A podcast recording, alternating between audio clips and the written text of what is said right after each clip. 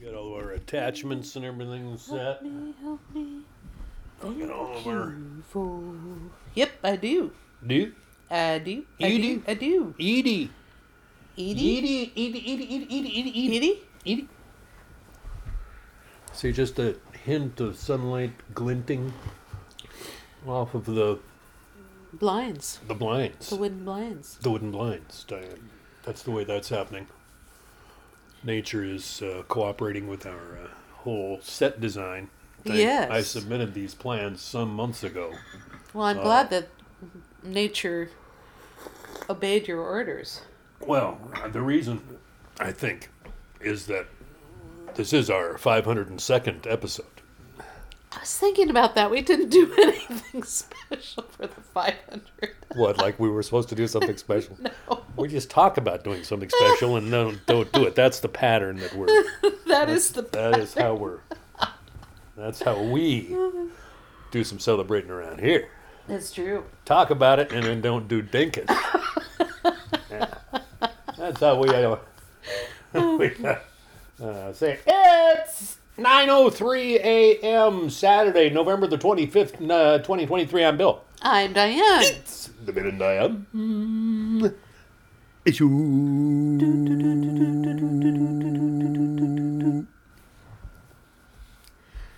Aren't you proud of how well I follow your instructions? What instructions? Your conducting My of conduct- our Oh yes, it's of our theme show magical dance. song. Always, it's just like a, you know, follow the yellow brick road experience, as you well know. And uh, it's been kind of a follow the yellow brick road kind of week here in uh, Lake Abundance. It's been uh, it's been challenging, uh, but not uh, with undue suffering. Not uh, Paleolithic in any way, which is good. I'd rather not have a Paleolithic kind of week uh, here in Lake Abundance. Over to you. I thought that I was thinking about this morning. I was thinking, how would I describe this week? And I would have said it was a week of frustration and gratitude. Eh. um, Had Yeah. some, you know, things kind of got thrown off course and yada yada, but all the corrections came came together. it did indeed. Yes, and we had a lovely Thanksgiving and a strange and odd kind of Thanksgiving, and but man, we scarfed. Had some lovely, and we were thankful. I'm still Quite thankful. thankful. Yes. Well, the week started off with we had a wonderful talk with uh, Bill and Bridget and our Yeah. Westminster basement event. Right. Um, and that was an interesting conversation because Bridget was going in for some surgery, uh, some minor surgery that she was dreading a bit, and and I was talking about my radiation treatments and and you and I've discussed this before that we used to make fun of our grandparents for concentrating so much on their ills, but but that is what you're thinking about. That's what's you happening, know? man. And That's right. That's, that's you know exactly right. So, crest of the wave. but uh, the radiation treatments this week were thrown off, uh, and that was the frustrating part of the week. From We've been we've been driving to Northwest Hospital. yeah, Lovely drive down Meridian Street through the lovely fall foliage, and yeah, it's about it's- 15, 20 minutes to get there and back. And it's also a beautiful campus when mm. you think about it. It's in a park like setting, it's got trees all around. Yeah.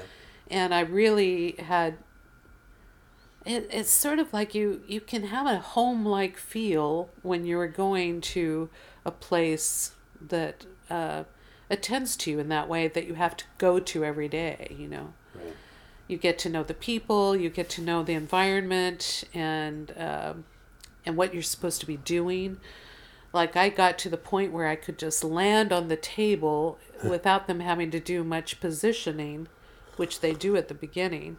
Um, because I got the feel of it. I knew where I needed to be. Right.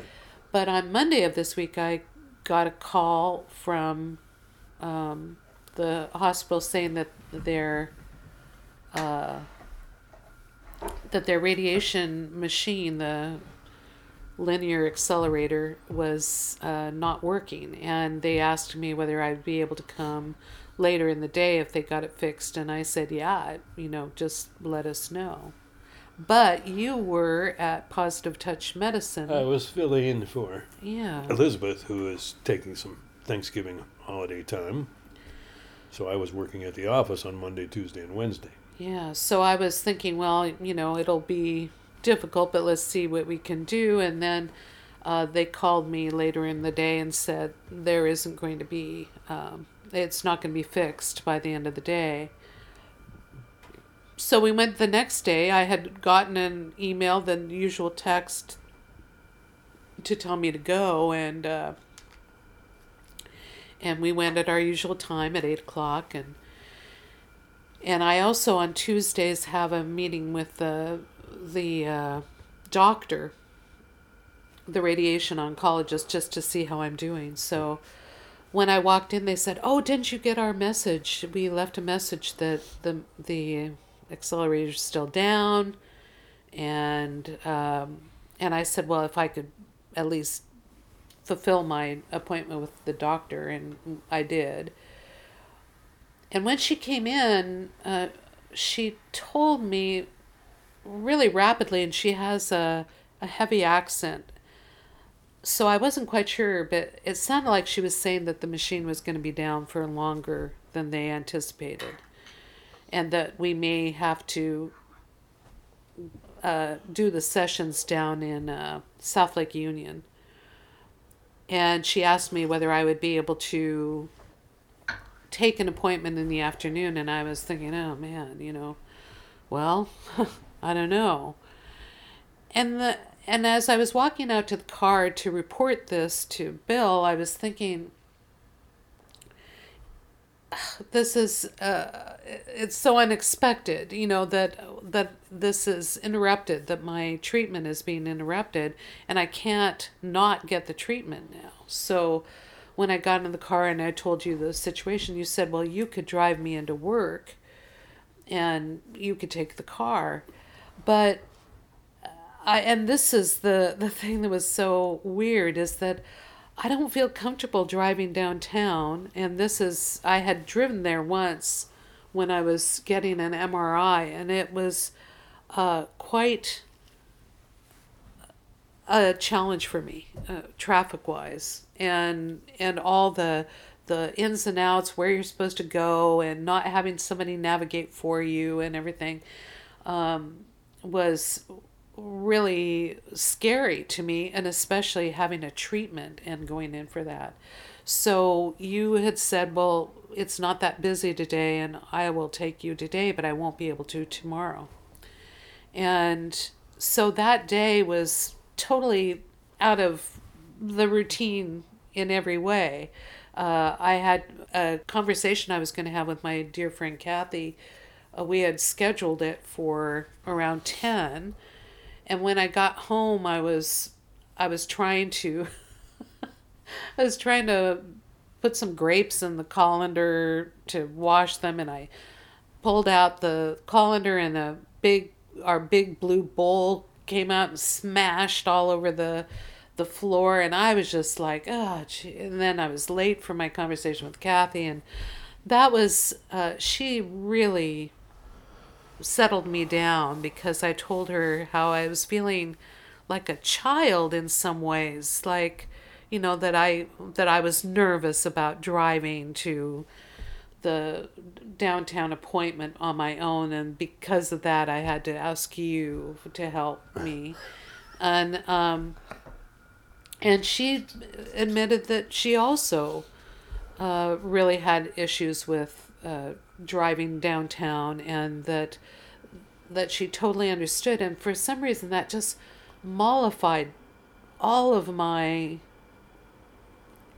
anxiousness to hear that other people struggle with this too. Right. And um, and also when I talked to Kat later and told her about my circumstance, she said she said the same. She said I hate driving downtown, and it is uh, a challenge It's for a challenge because everybody drives nuts downtown. well, and also this, where this is, you have to go out. You have to merge onto Fairview Avenue North, which is a very odd street, and um, it's got That intersection of Mercer and Fairview has always been challenging, and they've redid it in the last ten years, and it's now it's more challenging. And it's got buses that Trolleys trolley trolleys, and you're not supposed to be on the tracks of the trolleys, and uh, it just is. uh, It's a little bit more than my capacity to to do, especially after having some sort of medical treatment. So, um, but I knew that you wouldn't be able to help me on Wednesday, and so I was. Uh, I asked um, one of my neighbors and friends who had told me to contact her anytime we needed help. Um, and she said, Well, I have an eye doctor appointment, but let me call them and maybe I could rearrange it. And I was just like, Oh my gosh, no, don't don't do that. You know, it's I'll figure it out. I you know, worst comes to worst I can I can drive myself but she did. She rearranged her eye doctor appointment and um, and told me, sleep well tonight. Know you're covered tomorrow, and and it was an astonishing thing um, to experience for a number of reasons, and. I think a lot of the people who are listening to our show are older. I don't think we've got a young audience. What? So, so I, Kids love us. I got myself a cup of coffee here, and I'm going to take me a sip. Come on. They come to us for the wisdom, though. Ah, ham and eggs. they come to us to laugh about the fact that older people always talk about health issues. um, but it brought up, uh, even while I was driving with Kathy, because we were talking about a- about her willingness to do this and how grateful I was. And she was telling me how much she loved to do it. And I was telling her about this book that I had read by Wendy Lustbader. She's a local author. She was a gerontologist who uh, worked at the University of Washington. I don't know if she still does. She was an adjunct um, uh, an adjunct faculty member. And I had learned about her through the university uh, newspaper. And I've always been interested in gerontology, and even in my 20s. Interestingly, when I was talking to Kathy about this author, she was telling me that she also has always been interested in gerontology when she was young and that she um, and that she loved helping older friends right now that she actually drives uh, drives friends to various things who are in their 90s she's in her 70s and we had this lively and wonderful conversation um, because kathy is a neighbor of ours and i've always liked her but we just haven't had that many occasions to spend uh, a great deal of time together. right. So the drive down to the South Lake Union's uh, site was fairly long because of uh, traffic. It was the day before Thanksgiving. And she actually knew the area well enough to take the back way, uh, and which was. Uh, I know that way. I could have taken you that way. I know. I think we maybe we should go that way in the future. I don't know, but um, but it was uh, lovely talking to her all the way down and learning more about her and and uh, she was talking about her partner and um, that they both like to do volunteer work. He does a lot of Meals on Wheels driving, uh, even though he's older too. And I was thinking about how the, all these older people are helping other older people. Uh, that's it's a very interesting uh, situation because we all know our little cadre of uh, elders. We all know what it's like, and and we help each other maintain a sense of dignity through this process. So anyway, I was telling her about Wendy Lustbader's book, and it's called Counting on Kindness, and it's subtitled The Dilemmas of Dependency. And it was a book that I had given my mom when she was uh, pretty much dependent on her neighbors to make everything happen. And my mom read it like five times and uh, got a great deal out of it. And uh, I just will read a little bit of the preface. It says, This book explores the time of life when we are forced to depend on others for help with our daily survival. To a greater or lesser degree, we are always dependent on others, but these contacts are voluntary. We can approach or avoid other people according to our inclinations.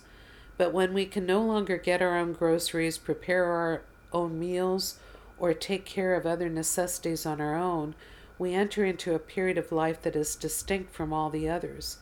This book highlights that distinctiveness, attempting to portray both its hardships and compensations. The chief consequence of dependency is that we are forced to count on the kindness of others. The vulnerability aroused by this situation awakens the basic questions of our lives Am I worthy of love and loyalty? Are people capable of true generosity, or do they live mostly for themselves? Since an accident or illness can, at any moment, remove anyone's capacity to function independently, this exploration addresses hopes and fears belonging to all of us.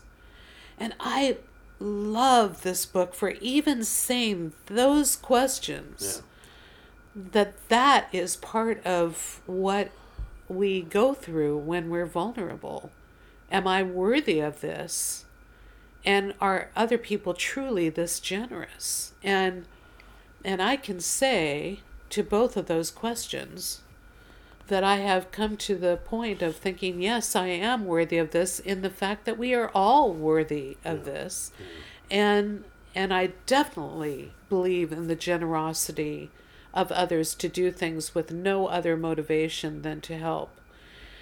And Kathy and I had a really deep discussion about this because we ended up having the the line was backed up, everything was off and so we Down had to wait Hutch. at Fred Hutch. Yeah. We had to wait an hour of longer than uh, the appointment was set. And when I was being apologetic, she just said, Diane, I'm loving this. I have nowhere to go, and I am loving our conversation. And so we were talking about how how much we enjoyed helping other people and how it's so difficult to believe that other people are just enjoying helping us. But how she said, you know, when Kirk, her uh, partner, um, takes people to their appointments, sometimes they'll try to pay him, and he keeps saying, No, I'm not doing it for that purpose. I, I want to do this. This is something I want to do. And I know that the times that I have done things for people, you you don't want them to pay you. You just want to give. And there's a, a benefit in giving and receiving. And the thing that I love is that you're always in a place of being able to give and always uh, having the risk of having to receive. you know, that it's wonderful and a blessing for the giver. And if the receiver can allow the vulnerability of having to ask, it can be wonderful for the receiver. And then it's almost like hand in hand you go, right? Right. Um, but if the receiver can't accept the benefit of the giving, that somebody is just truly doing this because they want to help, then it sort of breaks that possibility of intimacy. And I sometimes wonder if that is the true problem of receiving is that you become intimate. You do not have to become needy though on that other person if you if you recognize the intimacy that's forming and allow it to occur without being uh, about it you know because that's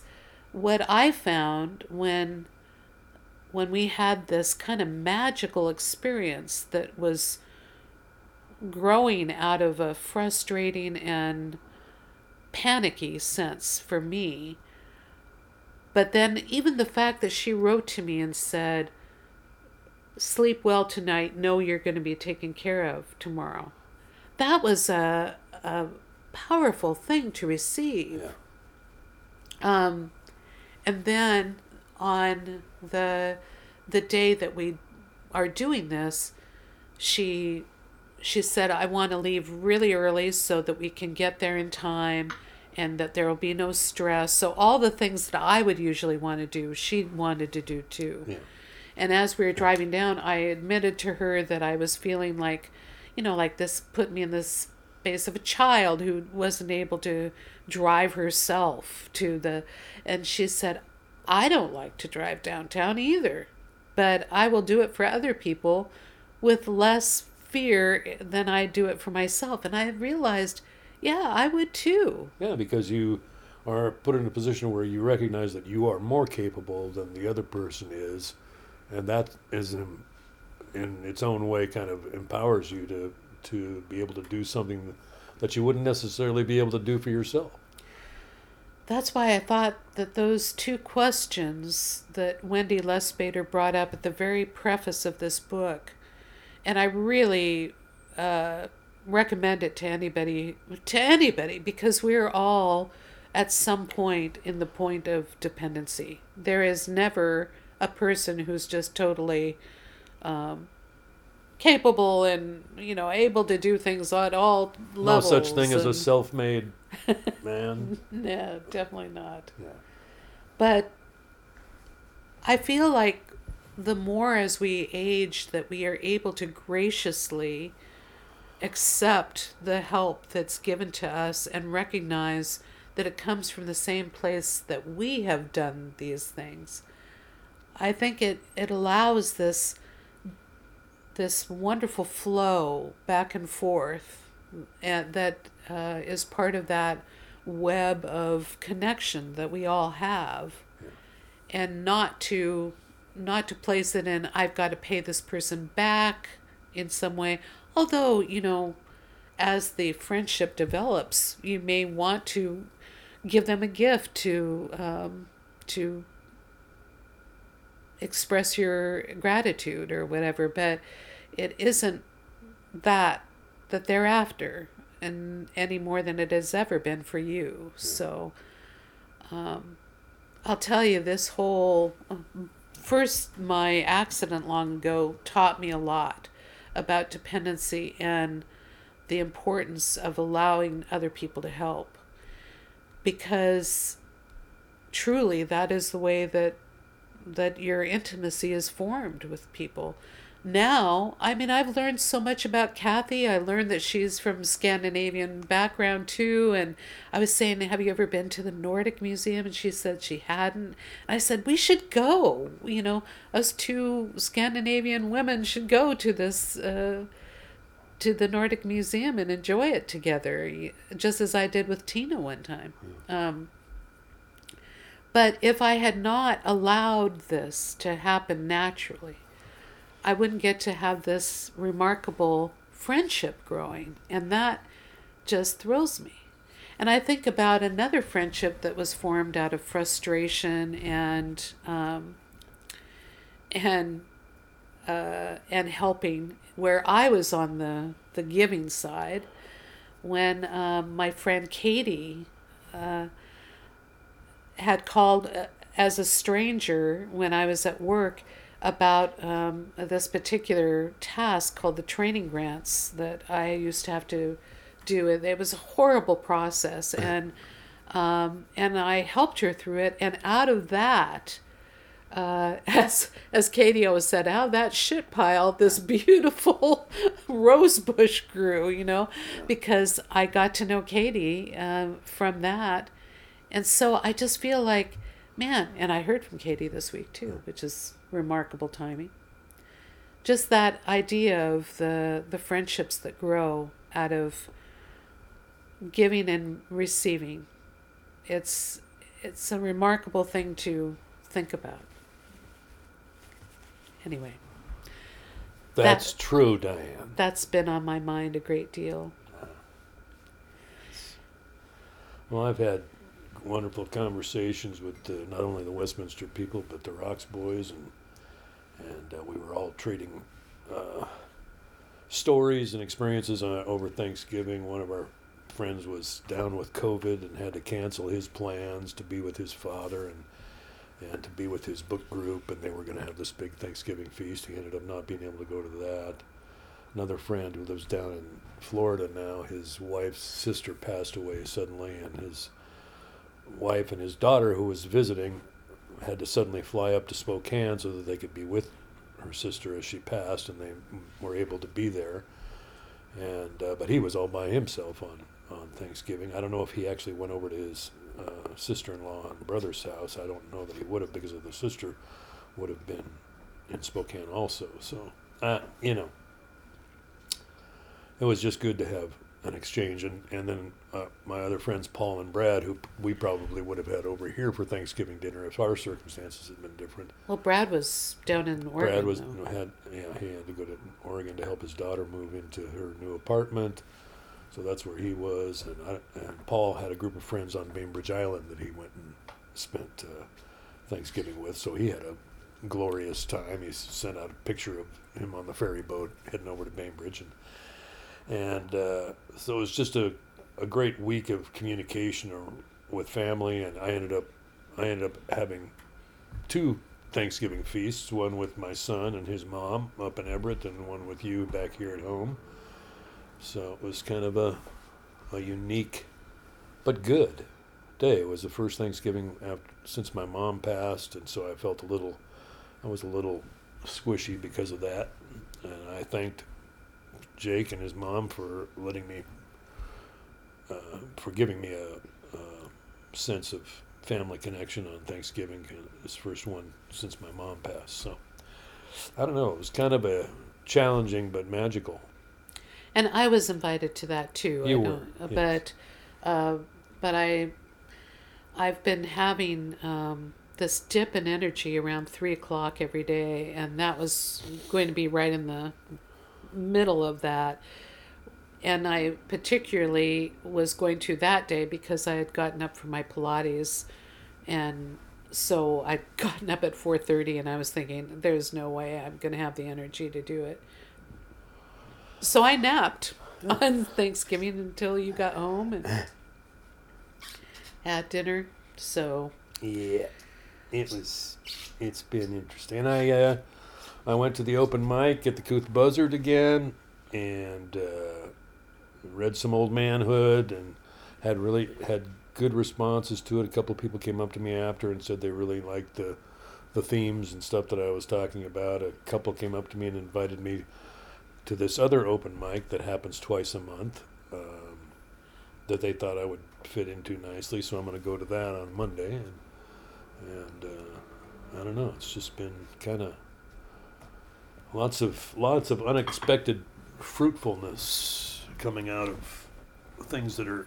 It's really challenging for me Pardon me, I'm having another drink of coffee. to get up and be in front of people without my guitar, for me, You you know, boy, without having that that's good coffee. little magic thing that I can do uh, to be able to, uh, you know, you know, just start a song and and uh, wow people with that Yeah. or whatever. Well, I've always had a theory that that it's a little easier to have something in front of you, yeah, um, it's like a shield. like a shield. You know, like even I've always wondered. This is just a theory of mine, but I've often wondered whether, when you're having a drink with other people, whether just having the glass in front of you or a cigarette or something is is a little bit of a barrier, you know, that makes you feel a little bit more at ease. Right.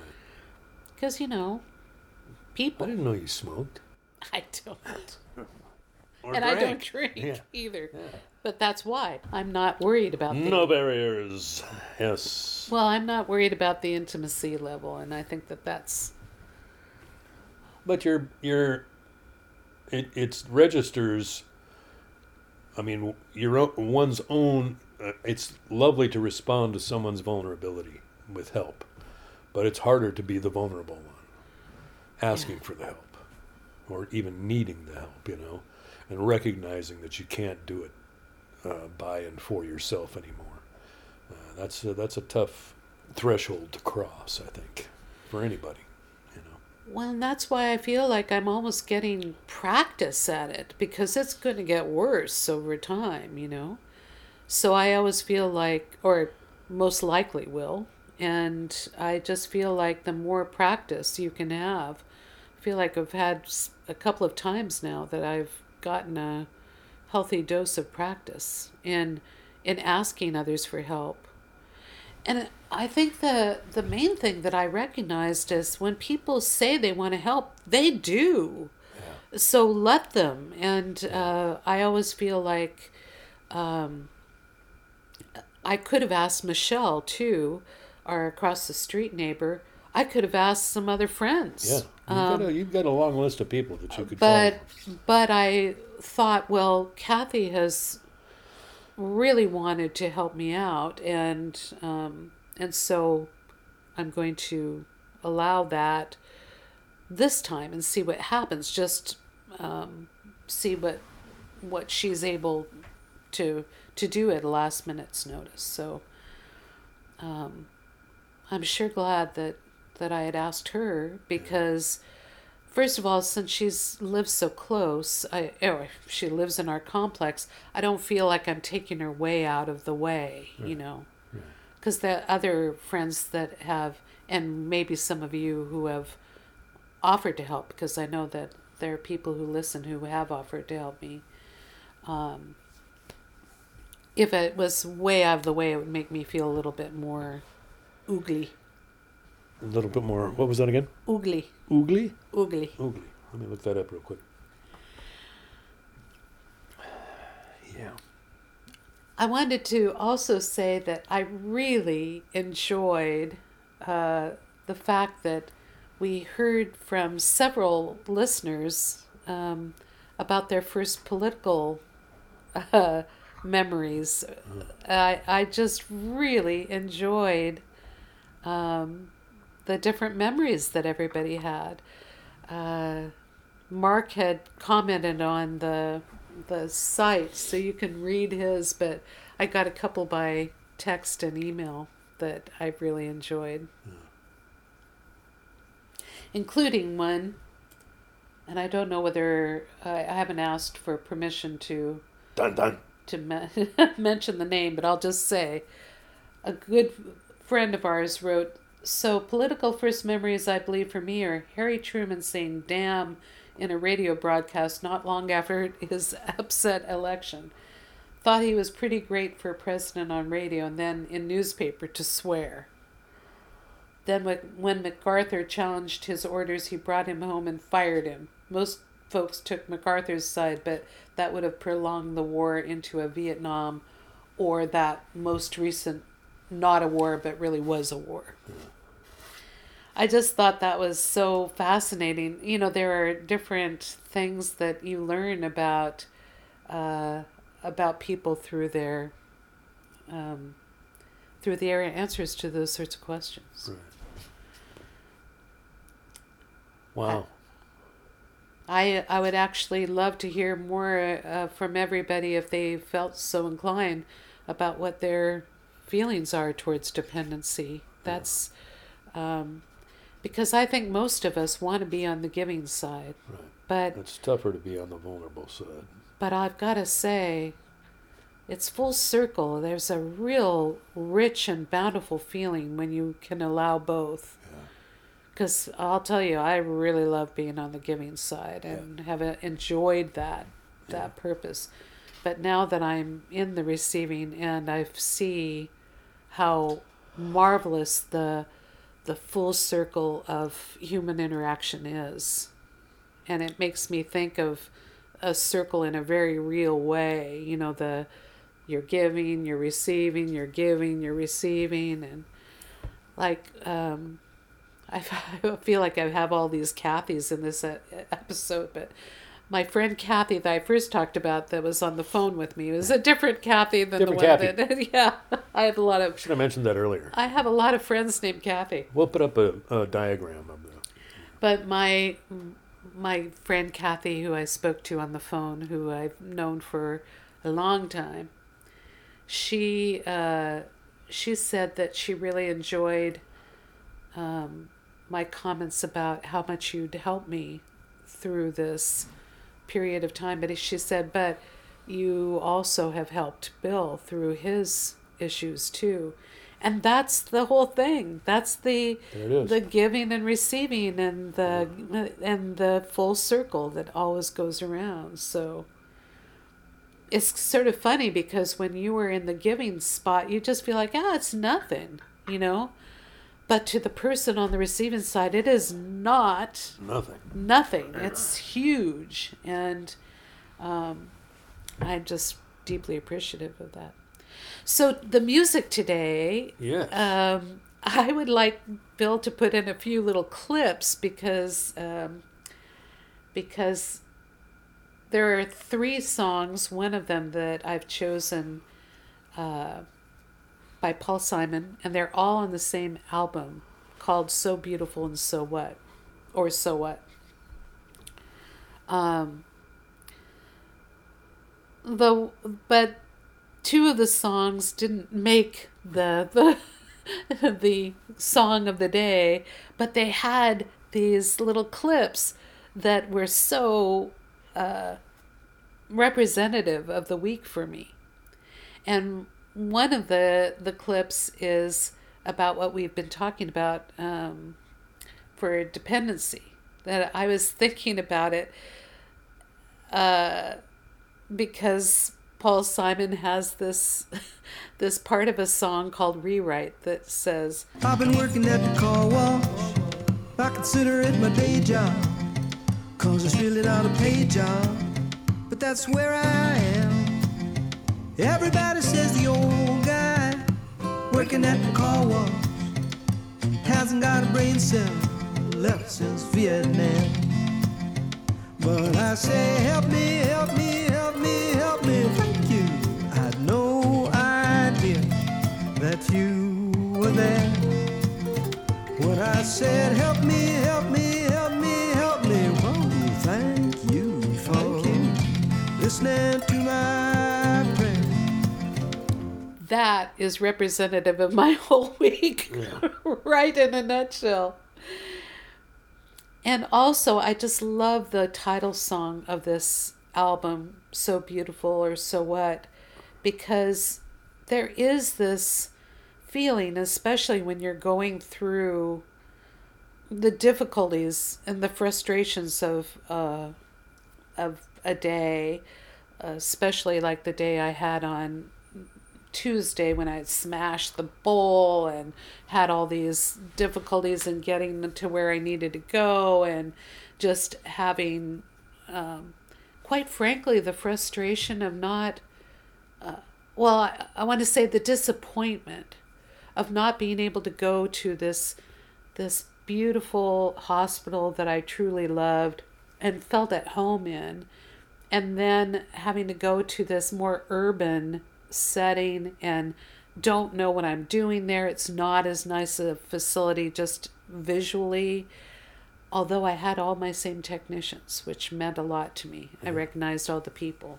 But but I don't know my way around there yet and there were rules there that were different than the rules at the other place, so um when you're encountering all the ugh, the frustrations that go on, um, there really is this this uh, attitude that you can take. Is it so beautiful?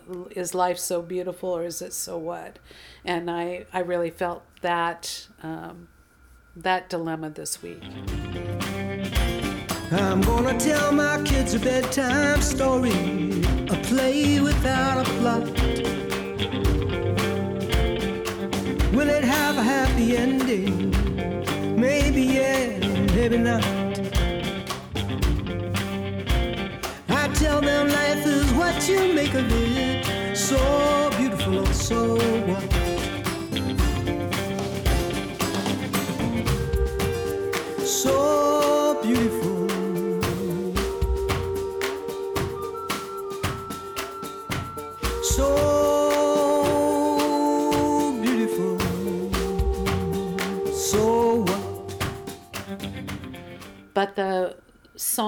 Made the the day song for the day is dazzling blue which also has something to do with that same idea of do you feel like you're under the magic or not you know?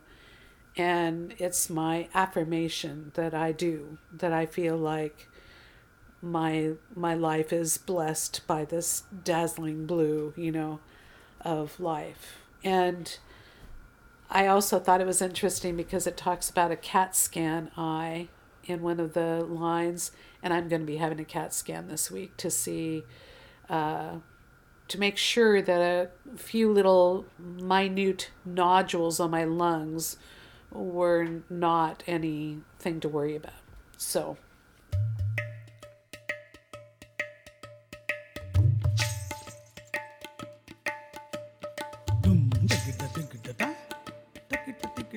Truth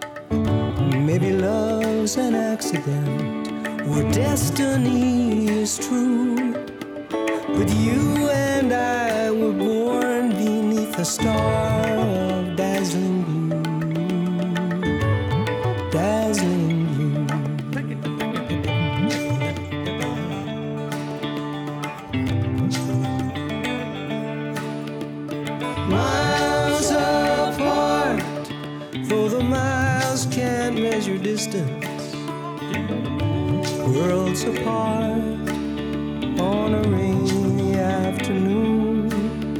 But the road gets dirty and it offers no resistance. So turn your amp up and play your lonesome tune. Maybe love's an accident or destiny is true. But you